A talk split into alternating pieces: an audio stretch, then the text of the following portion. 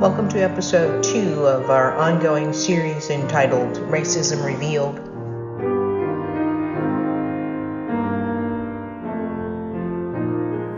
As Trinity Episcopal Midtown family continues conversations surrounding racism, we would like to thank each and every one of you for your contributions to this podcast series.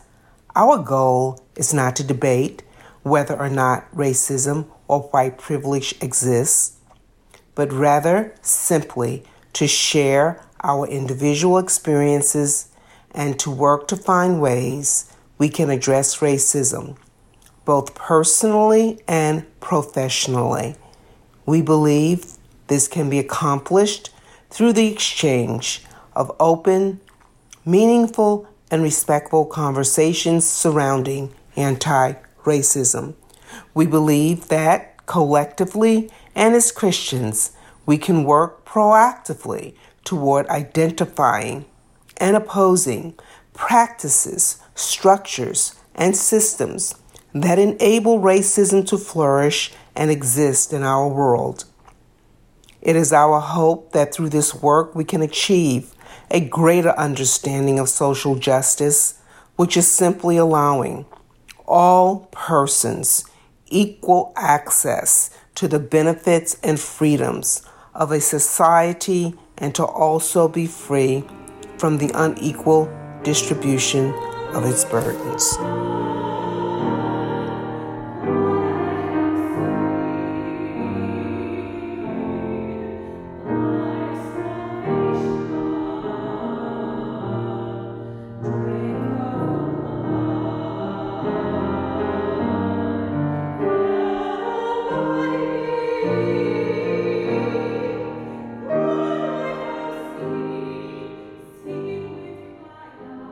In an ugly part of U.S. history, black men would be lynched by white mobs for simply speaking to a white person or not showing enough deference to them.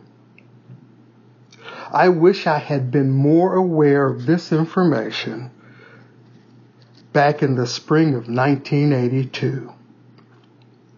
Hello, my name is Ric Byrd. I'm a parishioner at Trinity Episcopal Church. I am 60 years old and African American. I was 22 years old in 1982. I was away at school working on my undergrad degree. I lived in a rather nice mobile home community where I met a kind neighbor, a white lady named Vicky. One day, Vicky explained that her common law husband had moved away, leaving her and her two kids to fend for themselves. I felt compassion for Vicky and made sure every night that she and her kids had enough to eat. I also gave Vicky rides to her appointments at social service agencies. I didn't know it at the time, but some of my neighbors had taken notice and they were not happy. One evening there was a commotion in the street. I looked out of the window to see a group of seven or eight white men heading toward my home. Vicky was walking about 20 feet ahead of the group, screaming obscenities at them, and they all appeared drunk. I heard Vicky pounding on my door, so I let her in. As she screamed at the group, she announced that this is where she was staying for the night. The group of men hurled insults and threats at me, saying that they were, quote, gonna teach me a lesson for messing with their women, unquote.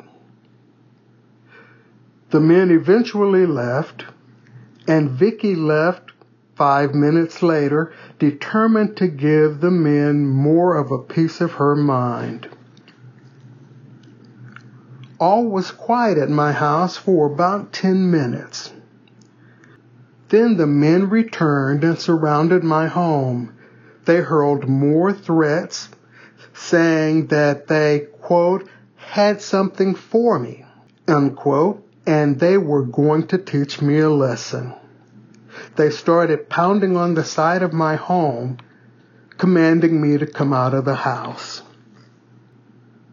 I was hesitant about contacting the police because I was worried the police would arrive at a time when the men were gone.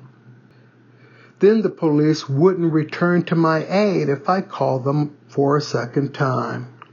And on top of that, I didn't have a lot of trust for the police department due to a previous interaction in which I wound up with a gun to the back of my head by one of the police officers.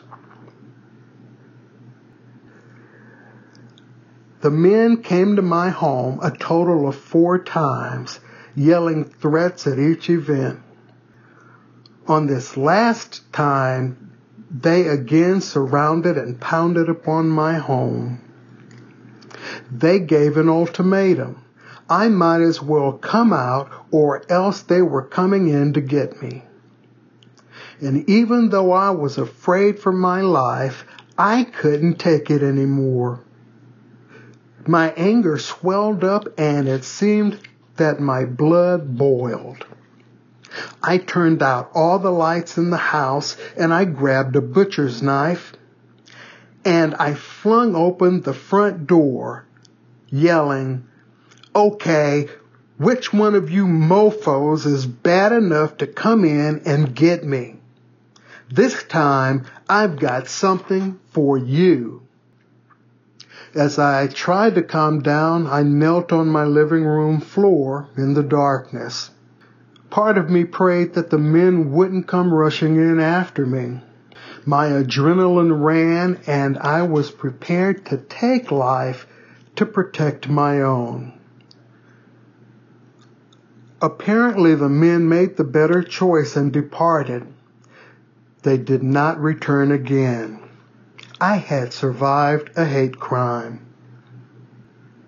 Still, the memories and emotions of that night affect me to this very day.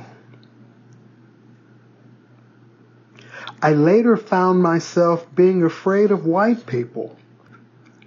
I've overcome much of that fear, but to this day I fear being alone surrounded by the self-described good old boys. I don't feel safe in my own home. I wonder what I would do to protect my family if needed. I'd purchase a firearm, but my family is so much against it. Meanwhile, I still find myself discussing my safety concerns with my therapist. One day, I will overcome the fears of my trauma. I'm working to create a new mindset which states, quote, you may be able to kill my body, but you can never take my life, end quote. Thank you.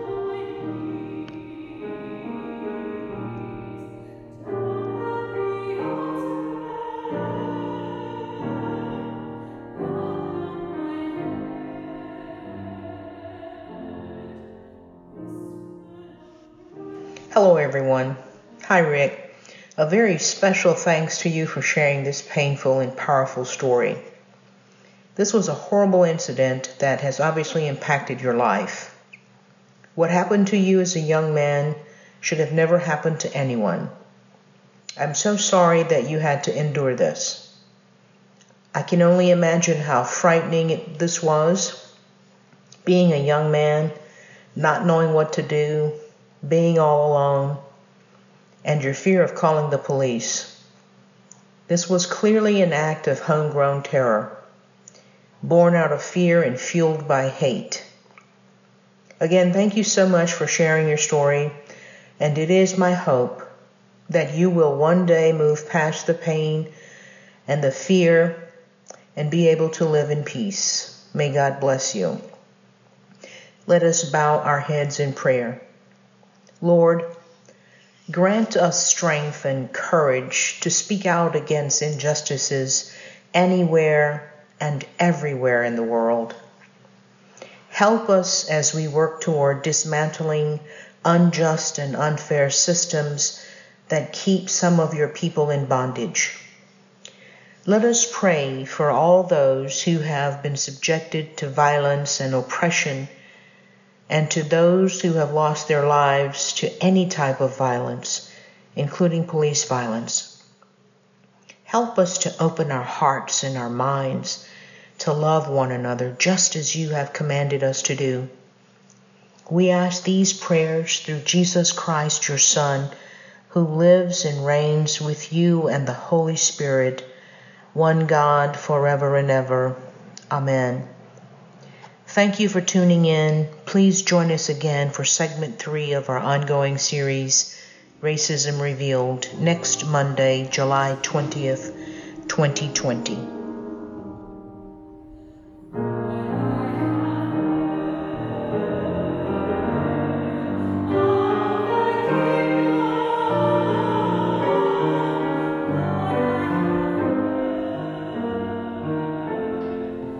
This is the Reverend Hannah Elizabeth Atkins Romero, Rector of Trinity in Midtown Houston, here to thank all the Trinity parishioners and staff who made this podcast of truth telling about racism possible.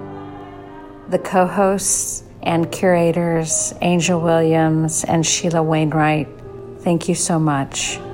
Ric Byrd, our truth teller this week.